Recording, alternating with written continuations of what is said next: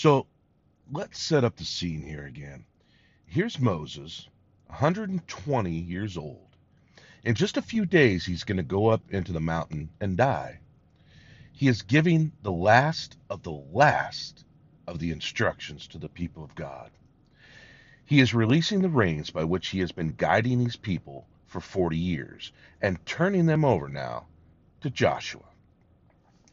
But Moses is rehearsing for the children of Israel, again, the conditions by which they will enjoy this land, the conditions upon which God's blessings were predicated.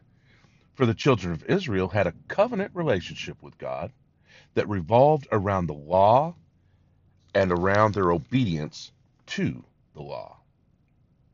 And the covenant that God established with the nation of Israel was that they do them and they shall live by them.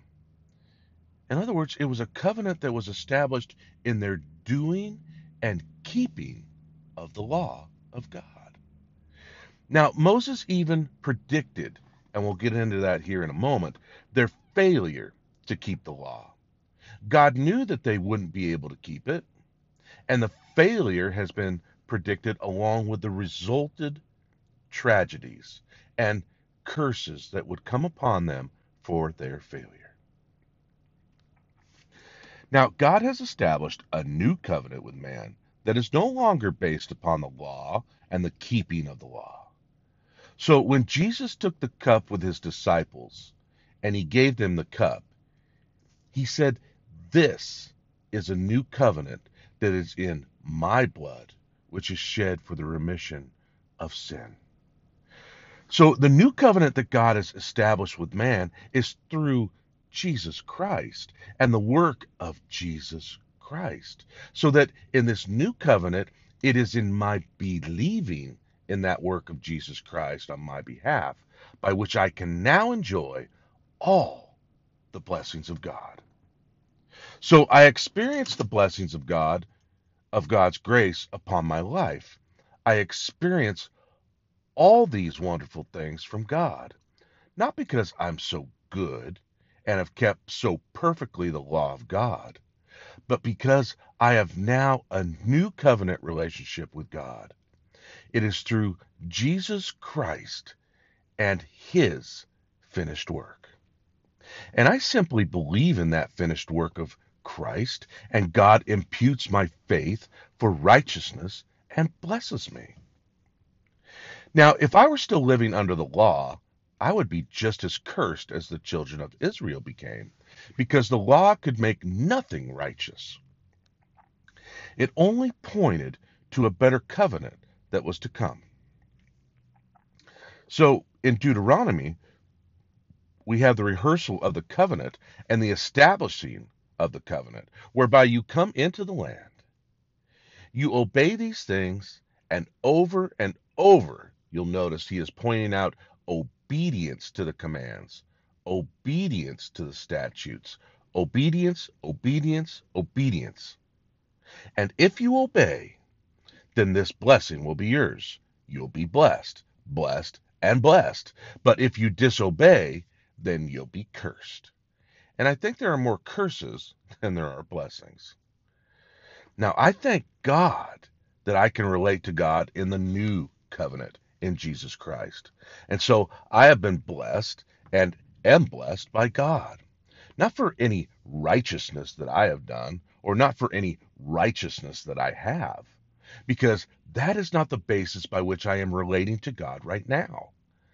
I'm relating in that new covenant. I'm simply believing in Jesus Christ to wash me and cleanse me of all my sins and to work in me his work of love as I submit my life to him, that he might give to me the power and the capacity to live a life that is pleasing unto the Father.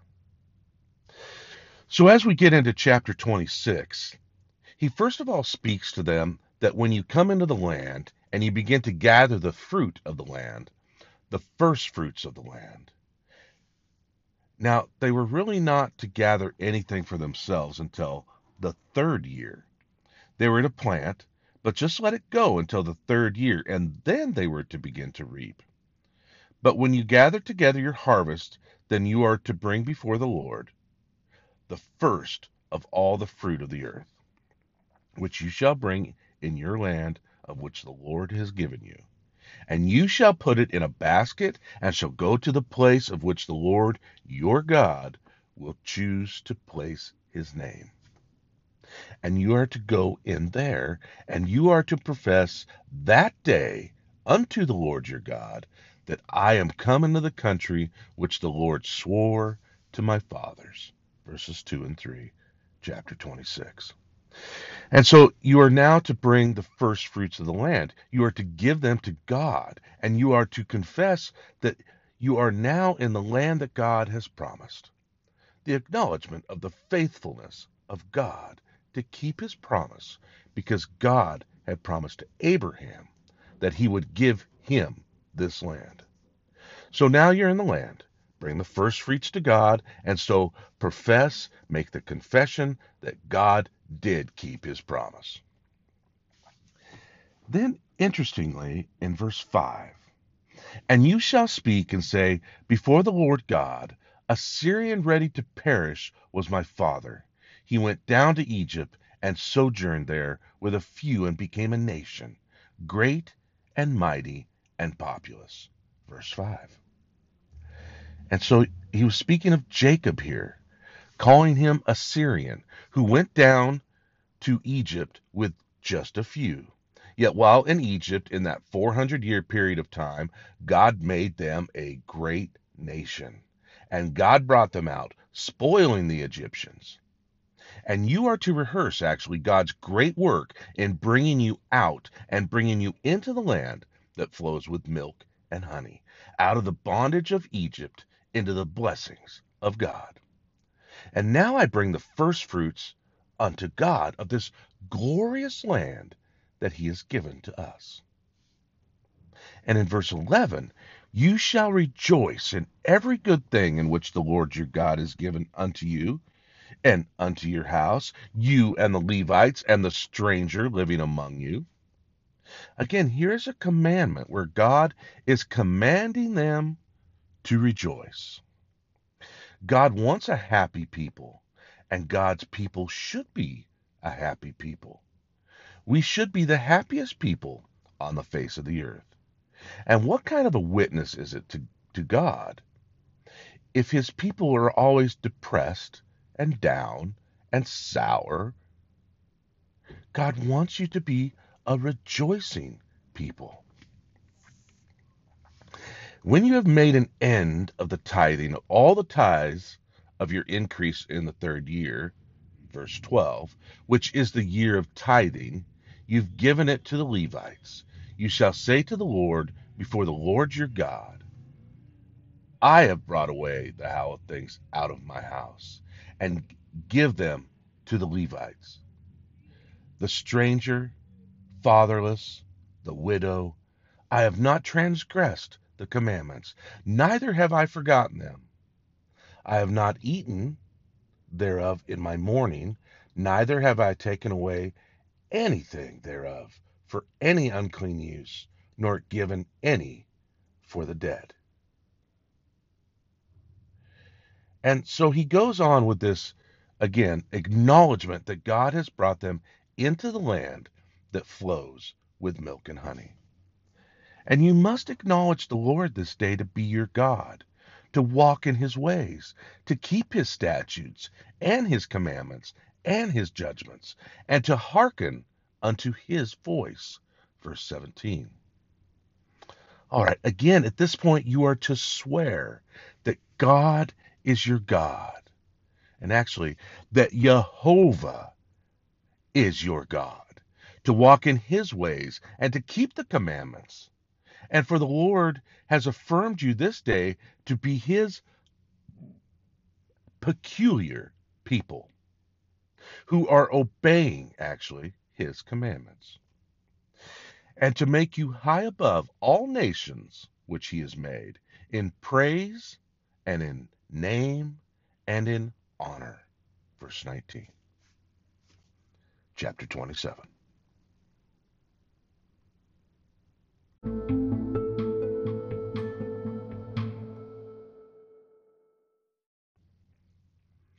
In chapter 27, when you come into the land, you are to take these stones and you are to build a tower and you are to plaster it. And then you are to write on the plaster of the tower the words of the law when you pass over into the land that God has given to you. Therefore it shall be, when you have gone over Jordan, verse 4, that you shall set up these stones which I command you this day in Mount Ebal, and you shall plaster them with plaster, and there shall you build an altar unto the Lord your God. An altar of stones. You shall not lift up any iron tool upon them. You shall build the altar of the Lord your God of whole stones, and you, uh, you will offer burnt offerings on it to the Lord your God. And you shall offer peace offerings, and you will eat there, and rejoice before the Lord your God. And you will write upon the stones all the words of this law very plainly. Verses 4 through 8. And so they were to build this altar, but they were not to carve the stones. They were not to cut the stones. They were to just use whole stones. No tool was to come upon them. Now, when God first commanded the building of altars, they were to be first just built out of earth. It was interesting that when they made a place of worship for God, God's desire that that place that they make for the worship of God be simple and natural. God didn't want them building ornate places of worship. Why? Because when you come into an ornate place of worship, your mind is drawn to the beautifulness, the ornateness of the place, and you begin to glory in its architecture or in the fine carvings or in the beauty of the place itself. But God wants you to, when you come in to worship Him, not to be distracted to stand in awe of the gorgeous arch- architecture or whatever, but that your place of worship just be a simple place that doesn't attract attention to itself, but allows you to give your full attention unto the Lord to worship Him. And those stones, don't carve them, don't cut them out, just smooth them out. Just whole stones to make the altar. Then on Mount Ebal to place these stones in a pile, to plaster the pile, and to write upon the plaster the law of God.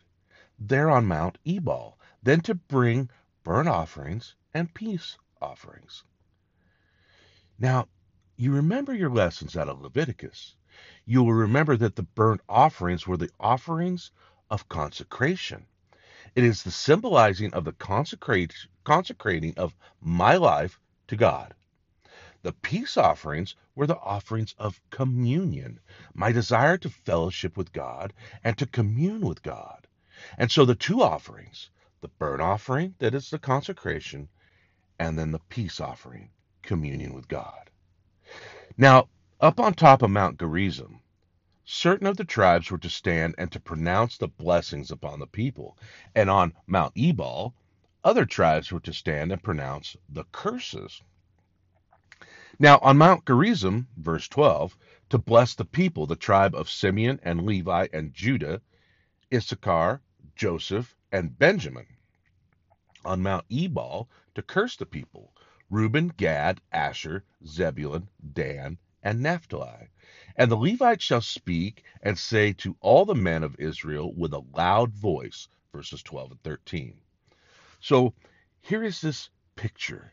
When you are in the valley, when you're in the valley of Shechem, you have on your left side Mount Gerizim, and it raises probably about 2,000 feet above the valley. And on the right hand side, you have Mount Ebal, raising to about 2,000 feet above the valley. So here you have the valley of the area of Shechem with these two mountains on either side.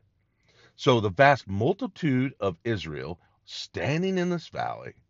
And up on the top of Mount Gerizim, these men from these tribes that we read are calling out the blessings of God that shall come upon you for obedience. And on the other side, of, on Mount Ebal, If you are in the valley, you are hearing these guys crying the curses for those that disobey the laws of God. And so it must have been very awesome experience, one that would really implant itself quite deeply in your in your mind as you realized the blessings and the cursings. As God said, I have set before you today a blessing and a curse. A blessing if you obey, and a curse if you disobey. So these are the curses that were then pronounced. Cursed be the man that makes any graven image or molten image, an abomination unto the Lord, the work of the hands of the craftsman, and puts it in a secret place. And all the congregation will answer and say, Amen. Verse 15. So after each one of these curses, they would cry out, So be it. Amen. You know, just accepting the judgment. So be it. And so the various curses that were cried out from this area, and the people acknowledging the righteousness of the curses as you go through the remainder of chapter 27.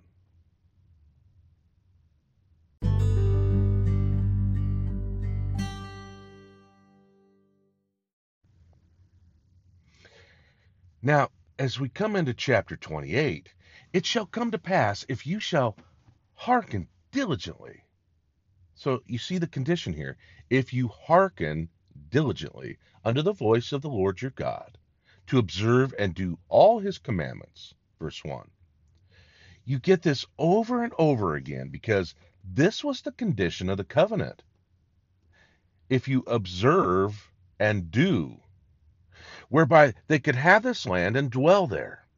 This was the condition of God's blessing. It was the obedience to the commandments of God. That God will set you on a high, on high above all the nations of the earth. And all these blessings will come on to you and overtake you if you will hearken unto the voice of the Lord your God. Blessed will you be in the city, and blessed will you be in the field. Blessed shall be the fruit of your body, and the fruit of your ground, and the fruit of your cattle, the increase of your cows, your flocks, and your sheep. Blessed will be your basket and your store. You'll be blessed when you come in, and you'll be blessed when you go out. The Lord will cause your enemies that rise up against you to be smitten before your face. They will come out against you one way and flee from you seven ways. The Lord shall command the blessing upon you in your storehouses and in all that you set your hand to do. The Lord shall bless your land which he gives to you. He shall establish you a holy people unto himself. And all people of the earth shall see that you are called by the name of the, of the Lord, Jehovah, and they shall be afraid of you. And the Lord, Jehovah, will make you a plenteous of goods in the fruit of your body and in the fruit of your cattle. The Lord shall open his good treasure, the heaven to give you rain unto the land in his season. You shall lend it unto many nations, and not borrow. And the Lord shall make you the head and not the tail.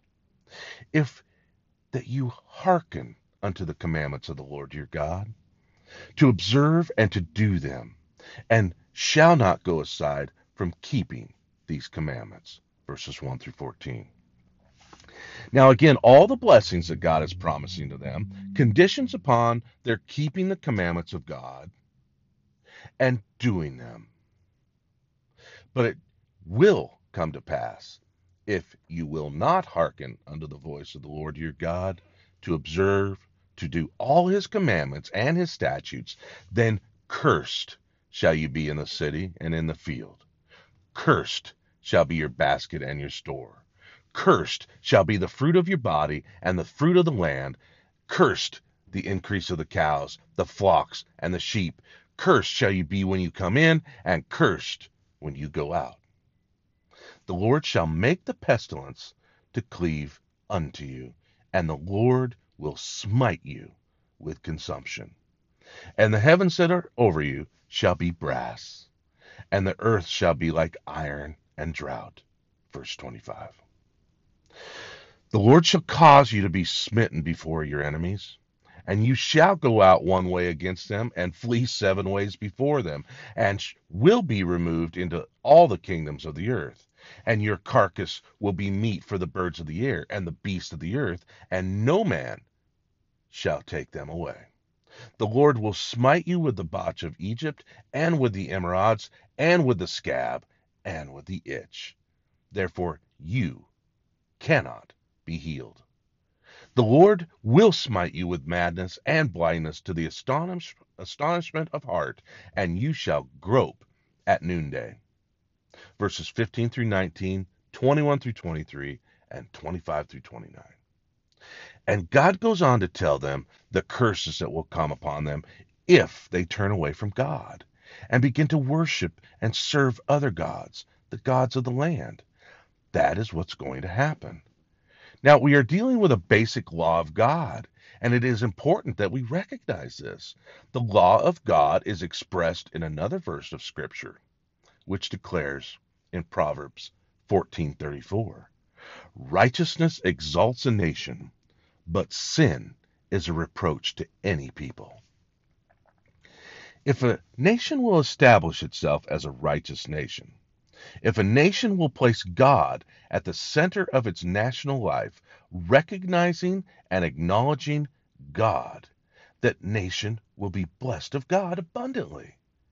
That was exactly what our founding fathers had in mind when they established this, the United States of America. They had in their minds to establish a nation that would guarantee the religious freedoms, a nation though that honored God in the heart and in the life of the nation itself. And it was their purpose to keep the people aware of the dependency upon God. And because our nation was thus established, our nation was greatly blessed of God. America, America, God shed his grace on thee. And our nation grew strong and powerful among the nations of the earth. And we today, living in this nation, are enjoying the benefits that have come to this nation because of the wisdom of the founding fathers in founding a nation with God at the heart and the center, even imprinting on our coins, in God we trust. Trying to bring the people a national consciousness of the need of God and the centrality of God in the national life. And the nation did become strong. The nation did become prosperous. But now in our prosperity, we have men in the Supreme Court and women, and throughout our whole governmental processes who do not believe that God should be part of the nation. These men are men who are controlled by the humanistic philosophies, whose God is materialism. And because they are humanists, they have sought to put God out of the national consciousness. These humanists not only control our government, they control the major mass media in the United States. You cannot buy time on the major networks for religious broadcasting because they are controlled by humanists. They don't want anything that would cause people to begin to have a national consciousness of God, they have begun their ruling whereby they have ruled prayer out of the public school, the Bible out of the public schools, and now the celebration of Christmas out of the public schools, except only in a secular sense. I don't think I need to tell you that our nation is in a very precarious position tonight and a strong, great, powerful nation we are, deteriorating very, very rapidly. For the very things that made us strong, we are trying to rule them out of our national life. And even as God blessed our nation because we were willing to put God at the center of our national life, even as we have chosen now to rule God out of our national life, we are beginning to experience the curses, and they are going to go to extremes. Our nation is rapidly going downhill, and we are faced with insurmountable kinds of problems. And we see the deterioration of this nation because we have sought by legislature, by court rulings, to rule God out of our national life. Our nation was strong because it was founded upon godly principles, and it is becoming weak as we seek to rule God out. Now, the whole sad thing about this is here we are enjoying the benefits of our forefathers who had enough foresight to make the Constitution guarantee religious freedoms, and it gave us the right for all of these things. You see, according to the ruling to the Supreme Court, students who are gay that have a right to meet on campus. That's fine. To have a room furnished for their meetings. That's great. So that they can advocate and discuss the gay life. Fine. Pass out literature and so forth advocating that particular life. They have a court ruling, a Supreme Court ruling that gives them that privilege. Fine. However, that same Supreme Court ruled that children do not, repeat, do not have a right to meet together in a public school building and study or talk about the Bible. Even if they meet there at their own choice, and yet we still have printed on our coins, In God we trust. How hypocritical can a nation be? Whenever there is a national emergency, the president says, pray, as long as you're not in a school building. Now, there is just a basic principle here involved. When a nation will follow God, the nation will be blessed. When a nation turns from God, that nation is going to be cursed. And I am praying that God will bring us to a national revival. I think that is the only hope for this nation. It's a real revival that will cause the people to turn back to God and really elect legislatures, legislators and presidents that will appoint Supreme Court and court positions to godly people, to men who have a consciousness of God, who fear God, who realize that they are not the final judge, but one day that they are going to stand before the judge to give an account of themselves. And men who have a sense of accountability. If a man doesn't believe in God, he has no sense of accountability. He becomes the authority within himself. And whenever a man becomes an authority within himself, you have anarchy. And you have anarchy even within the court system today, as they become authorities within themselves to determine what the law says. And if a man has no fear of God within his heart, how can you hope to have righteous judgment? Oh, may God help us as Christians to get up off our couches and to become active in the sponsoring of godly men for public office and women. I feel we have an obligation to do so, or else we have no right to sit back and cry when the whole thing goes down the tube. So God pronounces the curses that are going to come, and he goes on in verse 37. He tells them that they shall become, that they will be driven into other nations, and they shall become an astonishment, a proverb, and a byword among all nations whither the Lord leads you. Verse 37. Now, it's interesting to see that has happened to the Jew. In being driven into the other nations, they became a byword, and it seems like they were hated, sometimes even without cause, by people. There, there are people today who have very strong anti Semitic feelings, and the term Jew almost becomes a dirty term, a byword, a curse, because they disobeyed the commandments of God.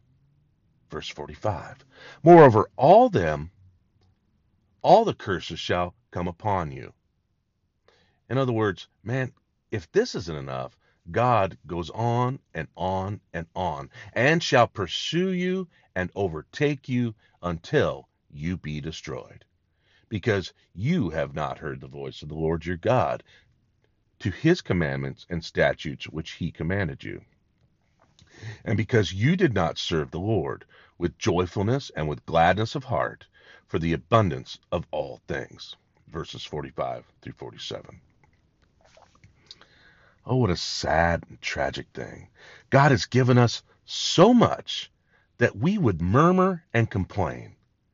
God has blessed us plentifully.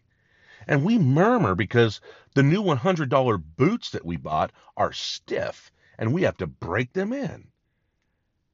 But how about those poor Cambodians who don't even have shoes? Lepers who don't even have feet? I mean, we have so much to be thankful for, and we should be serving God with joyfulness and gladness of our hearts. God loves a happy disposition. God wants you to serve Him joyfully, not gripingly. Again, if you can't serve God without griping, then don't serve. If you can't give to God without complaining, then don't give to God. It's an insult to God for you to complain about what you're given to Him. What a horrible insult to God. So if you can't give it joyfully, then just don't give it. Don't insult God by complaining about what you've given Him or what you've done or had to do for Him. It's better just not to do it. Now, because you did not serve the Lord your God with joyfulness, you're going to then serve your enemies in hunger and thirst and in nakedness and want of things. And your enemies will pull put a yoke of iron on your neck till he has destroyed you.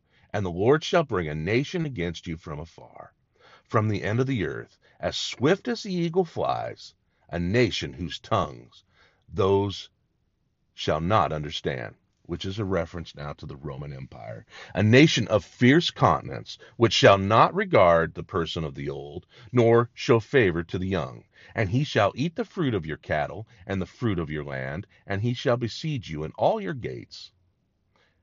And in verse 53, God says, You are even going to eat the fruit of your own body. In other words, you'll be so hungry that you'll eat your own children. Verses 48 through 51 and 53. And this is a horrible curse, and it did come to pass in the history of these people as they were driven by hunger to eating their own children, as one of the times is recorded in 2 Kings chapter 6 verse 58. If you will not observe to do all the words of this law that are written in this book, that you may fear this glorious and fearful name, Jehovah, your God, then the Lord will make your plagues awesome, plague your seed, and give you sore sickness of long continuance, and he will bring upon you all the diseases of Egypt, and you will be left few in number, whereas you were as the stars of heaven because you would not obey the voice of the Lord thy God. You see how obedience is woven into the whole thing? If you obey, then consider your blessings. But because you would not obey, because you did not obey, then all the cursing. This is the covenant that God established. God says, All right, I'm going to give you this land. I'm going to set this covenant with you. Obey me. Follow me. You'll enjoy it. You'll be blessed. Disobey me. Turn from me, and the curses will follow. It's just the covenant by which God gave them the land. And the Lord shall scatter you among all the people. Verse 64.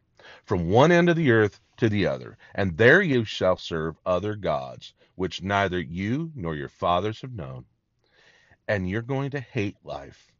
Life will be very grievous to you. In the morning you will say, I wish it was evening. And the evening you will say, I wish it was morning. Verses 64 and 67.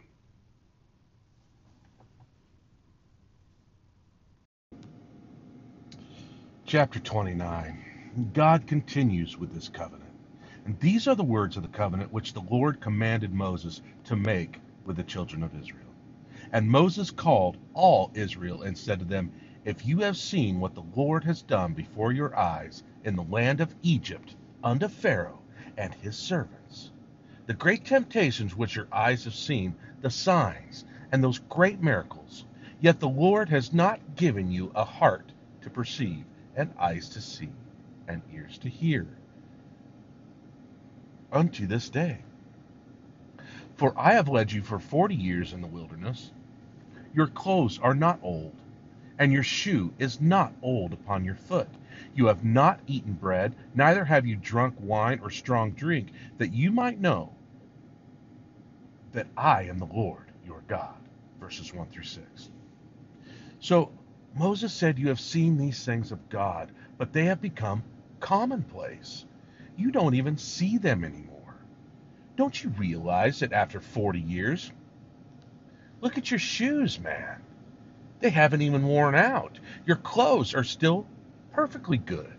You have not really been able to plant or to harvest, yet God has taken care of your food. And you came to these kings, Sihon and Og, and God gave them into your hands, and you took their land, and God gave it to you for an inheritance. Keep therefore the words of this covenant, and do them, that you may prosper in all that you do.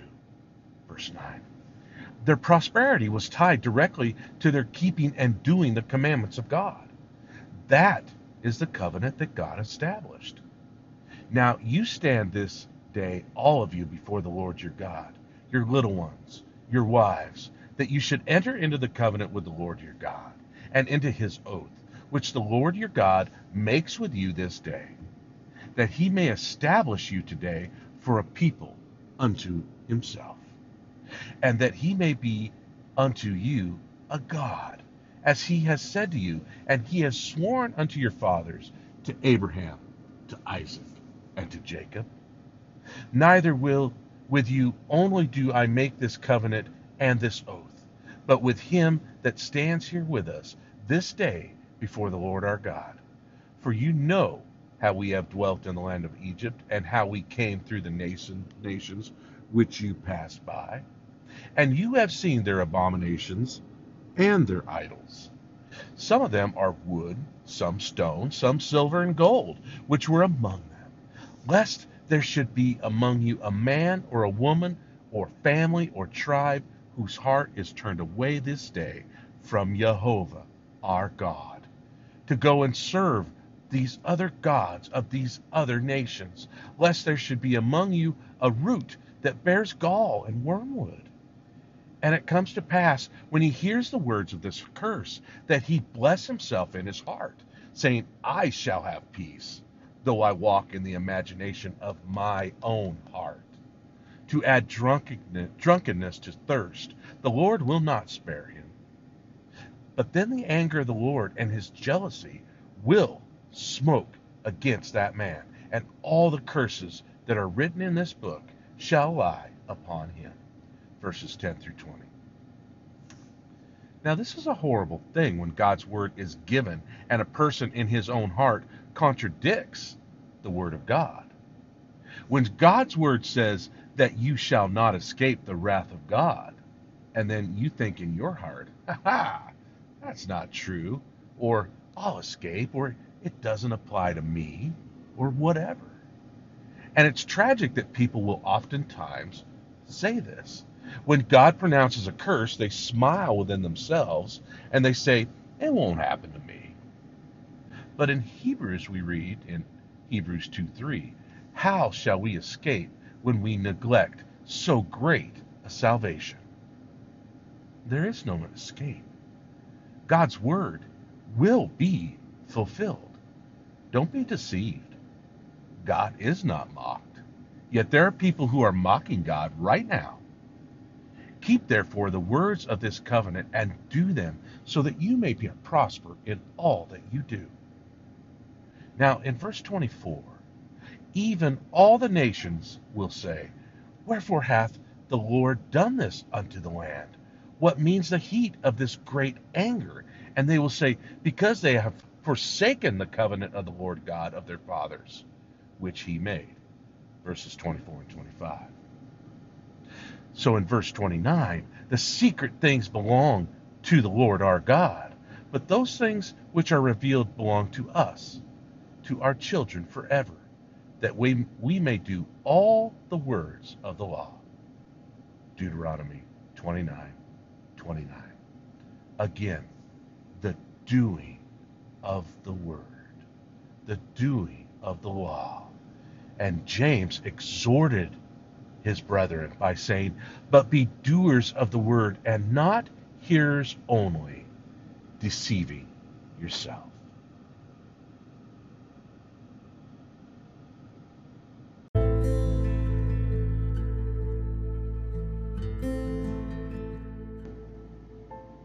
Oh God, let us not become a people that is apathetic. Let us not become a people that turns our back to the to the Lord God who created us. Father, give us strength in this dark time that we are going through right now. Father, with COVID and with the hurricanes, and Lord, with global warming, as though you didn't have control of the planet. Father, let us be strong in you, and let us burn for your word. Let our hearts just overflow with grace and mercy and love for every person that walks this earth. Father, let us be salt and light so that other people might see your grace and your mercy through us as we walk through this world, so as you walked through this world. Jesus, we love you. Give us strength. And forever let your mercy fall upon us. In Jesus' name we pray. Amen.